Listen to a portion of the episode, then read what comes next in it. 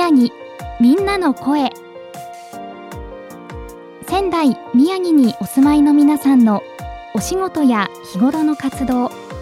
また東日本大震災からの歩みやそれぞれの地域への思いをお届けします。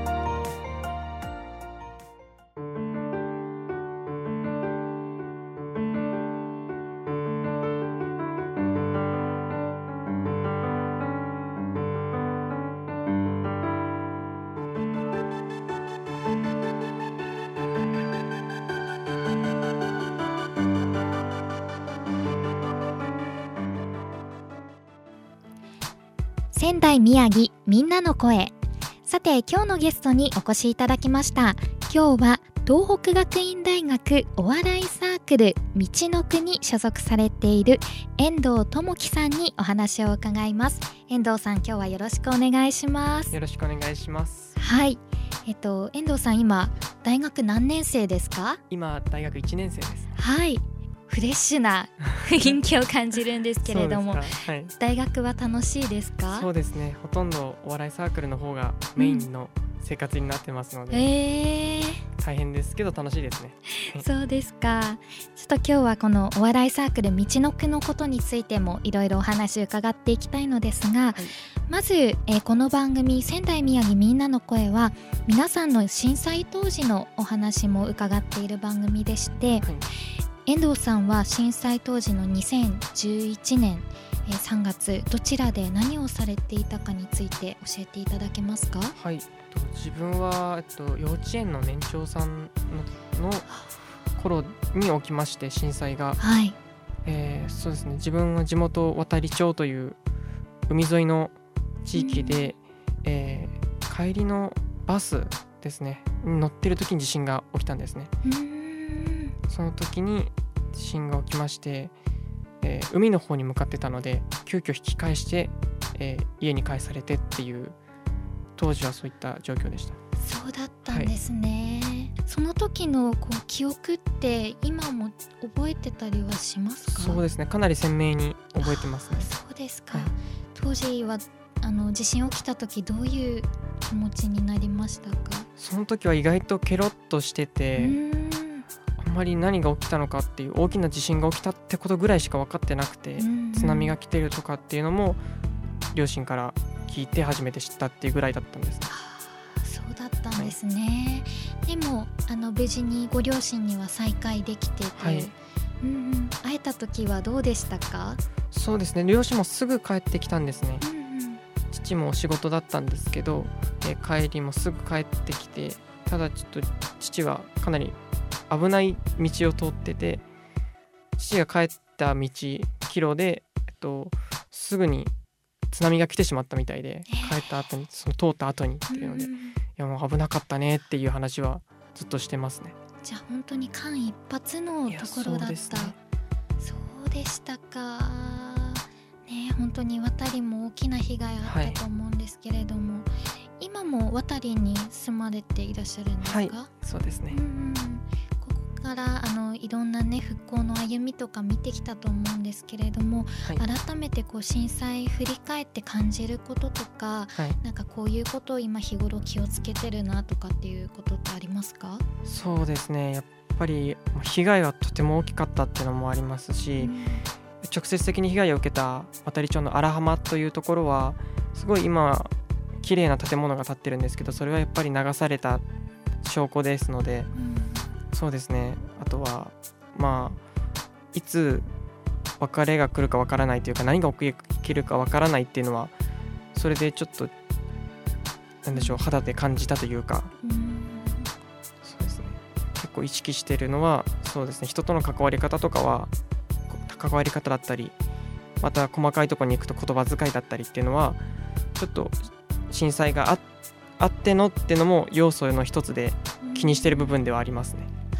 そうなんですね、本当に幼い頃にそういう経験されてそれが今のね考え方とかもちょっと生きているっていうお話だったんですけれども改めて当時、えっと、年長さんだった遠藤さんは今大学1年生になったということで、はい、もう本当にこの12年間さまざまな出来事あったと思うんですけどなんか振り返って特にこうこの時期印象に残ってるなとかこの出来事あの思い出に残ってるなとかって何かありますか？そうですね。自分は本当に今年2023年が今まで生きてきた中で激動の年だったなというふうに思ってまして、中高はまあ楽しくはあったんですけど何でしょうなぜどっかどこか自分周りの目を気にしている部分があったのでちょっと今年はお笑いサークルというやりたいことをやれててまた何でしょうこう m 1グランプリというお笑いの賞レースだったらそこで1回戦を突破できたりとかおすごい。自分も同じラジオ3さんでラジオ番組を持たせてもらったりだとか自分がすごくこうなりたかった自分っていうのに近づけた年かなと思うので今年がすごく記憶に残ってるというかこれからの糧になる年だったと思います。素敵なちょっと言葉ですがちょっと気になったのが、はい、あの中学生とかそういうもうちょっと幼い時は周りを割と気にするようなタイプだったんですか？そうですね。内向的なちょっと臆病な感じではありましたね。あそうですかなんかそこからまたこうお笑いサークルって結構対極的なイメージがあるんですけど、はい、じゃあちょっとこのサークルのことについても伺いたいのですがそもそも何でこのサークルに入ろうと思ったんですか？もともと目立つのが実は好きだったんですね。ちょっとやっぱり臆病ではありながらもクラスでなんかちょっと真面目なとこでボケて笑わせるっていうのが楽しくてそれが自然とお笑いっていう風に向いてきて大学に入った時にお笑いサークルがあるというのを知ったのでちょっとこのタイミングしかないなという風に思って入ったのがきっかけですね。えー、そうですか。じゃあ結構周りが笑ってくれると嬉しいなみたいな。本当にそうですね。そうなんですね。ちなみにあのサークルに入ってみてあの実際のこう活動をやってみてこうギャップとか逆にこうやれてる中で感じることってどんなことがありますか？そうですね。やっぱお笑いをやってる人間といったら何でしょう？その尖ってるいわゆる尖ってるといった、うん。自分が一番面白いんだみたいな人の集まりなのかなと思ったらみんなすごく穏やかで、えー、みんなお互いを褒め合うような感じで面白いね今のネタ面白かったねとかそういうのでちょっと人人との関わり方っていうのをまた自分も新しい視点を持てたというかしっかり人を言葉にして褒めるっていう大切さを知れたのもありますね。じゃあもう温かいメンバーばっかりなんですね。ほとんどそう多いですね。メンバーはどれぐらい今サークルの中でいらっしゃるんですか？えっと20人ぐらいはいますね。おお、結構多いですね。そうですね。男女比はどれぐらいなんですか？女子はもう2名とかですかね。今活動してるっていうのは。男の子が多い？そうですね。僕らのお笑いサークルは。あそうですか。結構あの活動の中でもあのどういったこと中心にされるのかがちょっと気になるんですけれどどういうことされてるんですか？普段は。聞かれるとちょっと困るんですよね。何をしてるかって言われると難しいんですよ、はい、まあライブがかなり短いスパンであるのでそれに向けたネタ合わせだったりおおのおのなんですけどみんな集まったこのタイミングでそのコンビ同士で違う部屋でネタ合わせみたいなのがあったりまあ大喜利とかもしたりするんですけど、まあ、メインは本当に次のライブへ向けての準備っていうのがメインだとは思います、ね、そうですか。月に何回ぐらいライブってあるんですか？まあ少なくとも2回はあるあ結構な頻度ですね、はい、そうですね自分は今月で言えば4回は出るので少なくともかなり多いとは思いますね。多いですね、ほぼ毎週じゃないですか。そうですねほとんど。そうですか。そしてあの遠藤さんは今あのコンビでお笑いされていらっしゃるんですか？そうですねまあそうですね。はい。M1 グランプリを1回戦突破した時のコンビを解散してしまいまして、そこから今固定コンビがない状態でえー、コンビ組める人と組んでハマるネタを探してるという感じですね。そうですか。あのちなみにボケなのかツッコミなのかでいうとどちらですか？とまあ、ツッコミ気質ではあると思います。でも基本的にダブルボケみたいなネタが好きで 二人でボケちゃう、はい、そうそういうのが好きですね自分は。へーそうなんですね。あ、はい。い、いですね そのスタイルも、はい。あの活動する中で一番楽しいなって思う瞬間ってどんな時ですか？やっぱりライブをした時に拍手笑いが起きた瞬間とかはもう本当にもうなんでしょうやっててよかったなっていう感覚になりますね。気持ちよすぎるというかさんはどういう方が多いんですか？お客さんまあライブに本当によりますね。うん若い方が多い人あなんでしょうライブだったりまあご年配の方がたくさんいるところでの営業だったりっていうのもあります。うんライブによって結構変わりますね。あそうなんですね。じゃあもう本当に幼い子からあのおじいちゃんおばあちゃんまで老若男女はい。いろんな方にライブ見せる感じですかね。そういった機会が多いですね。へえ緊張とかはしませんか？そうですね。まあもう当初は本当に最初はしてたんですけど、うんうん。もう今は楽しみでなんかアドレナリンっていうか 出た状態で上がってるのでえー。あんまり感じないです、慣れてきて少しずつ、ちょっうん。はい。場数を踏んで。しかもまだ1年生ですからね、はい。これから楽しみですが、はいそしてあの先ほどちょっとお話にも出たんですけれどもう一つこの「ラジオ3」で新たにちょっと番組を担当されているということで、はい。あの番組名教えていただいてもよろしいですか？はい、えーやっている番組は「未知の口」という、えーラジオ番組をやらせてもらってます。はい。2023年の11月から放送が始まった、えー番組なんですけれども、こちらはどんな内容になっていますか？はい、えーこの番組はあのトークのお笑いをこう盛り上げていこうというコンセプトでやっている番組ですね。そうなんですよね。実はあのこの収録の前にもあの未知の口の収録を終えて、今2本目ということで。そうですね。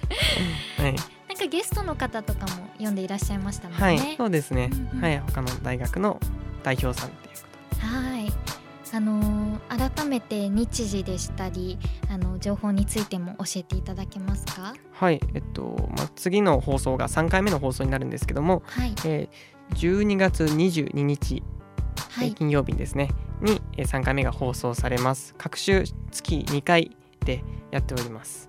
はい、はい。各週月2回ということで、第2金曜日と第4金曜日ですかはいね。そうですね。はい。夜の11時かはら11時半までやっております、いちょっと夜の遅い時間帯ということでね。なんか眠れない大人の皆さんとか聞いて人笑いしてから そうですね。寝るのもいいかもしれないですよね。はい、えこの番組もぜひ聞いていただきたいですが、うん。ちょっと今いろいろご活動のお話伺ってきましてここから少し話題変わりまして、はいこの仙台宮城みんなの声は皆さんのお住まいの地域の好きなところについても伺っているんですけれども、はい改めてあの先ほど遠藤さん渡り出身だとおっしゃっておりましたが、あのお住まいの地域の好きなところどんなところにありますか？そうですね。僕の住んでる渡里町は田舎なんですけども自然が豊かですし、まあ、海沿いなのですごい海産物が美味しいなっていうところがありますね。うん。食べ物が美味しい。特にあの好きな海産物何がありますか？そうですね。渡りなのではらこ飯とかあーいごいいですよね。はい。秋の時期とか結構観光客の方も多いんじゃないでしょうか。そうなんですかね。自分が住んでる渡里町、まあ、荒浜ですね。ほとんど海産物は。荒浜の方は海沿いで海産物とかの料理お料理屋さんとかもあるのでそこは多分来てら来てたりとかしてるんじゃないかなっていうふうに、うんそうですよね。本当に美味しいので、うん。あのぜひ皆さんも食べていただきたいなと思います。はい、ありがとうございます。では、えっとここで一曲リクエスト曲をお送りしたいと思うんですけれども、今回遠藤さんに選んでいただいた曲について、えー何の曲を選んだか教えていただけますか？はい、えー僕が選んだのはラッドインプスの「愛とは」という曲です。はいこの曲を選んだ理由についても教えてください。とこの曲は、えっと、震災が起こってそれに対して作った作られた曲なんですね。歌詞の内容だったりっていうのもすごくその突然来る別れだったりそういったものを描いていてリンクする部分があるので選びました。ありがとうございます。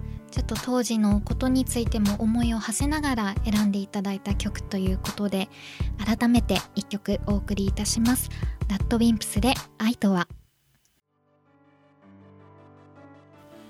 さてここまで東北学院大学お笑いサークル道の区の遠藤智樹さんにお話を伺っております、えー、遠藤さん、えー、改めて、えー、2024年の、えー、スタートということで今後これから頑張っていきたいことまた今年の目標などありましたらぜひ教えていただけますか？はい、えー、まあ今後の目標はやっぱり自分の所属所属しているお笑いサークルでまた精力的に活動して賞レースで結果を残してお笑い、まあ、タレントというか、まあ、まだ素人なのでちょっとプロを目指す勢いでやりたいなっていう気持ちがすごく強いですね今は。おおそうですか。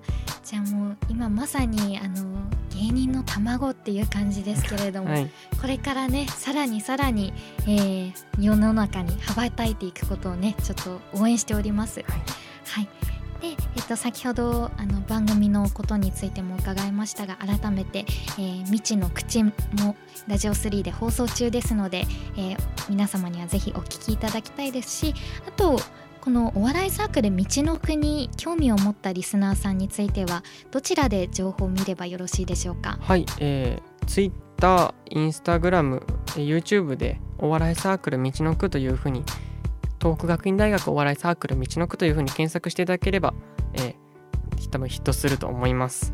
はいありがとうございます。東北学院大学お笑いサークル道の区ですね、はい、YouTube もされていらっしゃるんですね。はいネタ動画も上がってますので。お じゃあぜひあのネタが気になる方はそちらでね遠藤さんももちろんご出演されてるんですよね。そうですね解散したコンビでも動画が上がってますので、はい、逆にレアかもしれませんね。ね、じゃあちょっと私もチェックしてみたいと思います。ありがとうございます。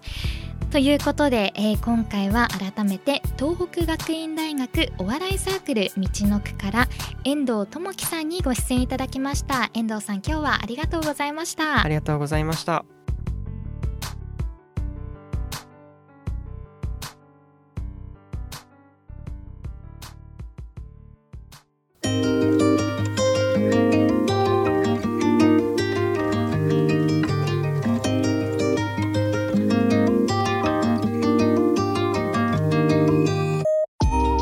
仙台宮城みんなの声ラジオ3のホームページやツイッターからもアーカイブをお楽しみいただけます次回の放送もどうぞお楽しみください。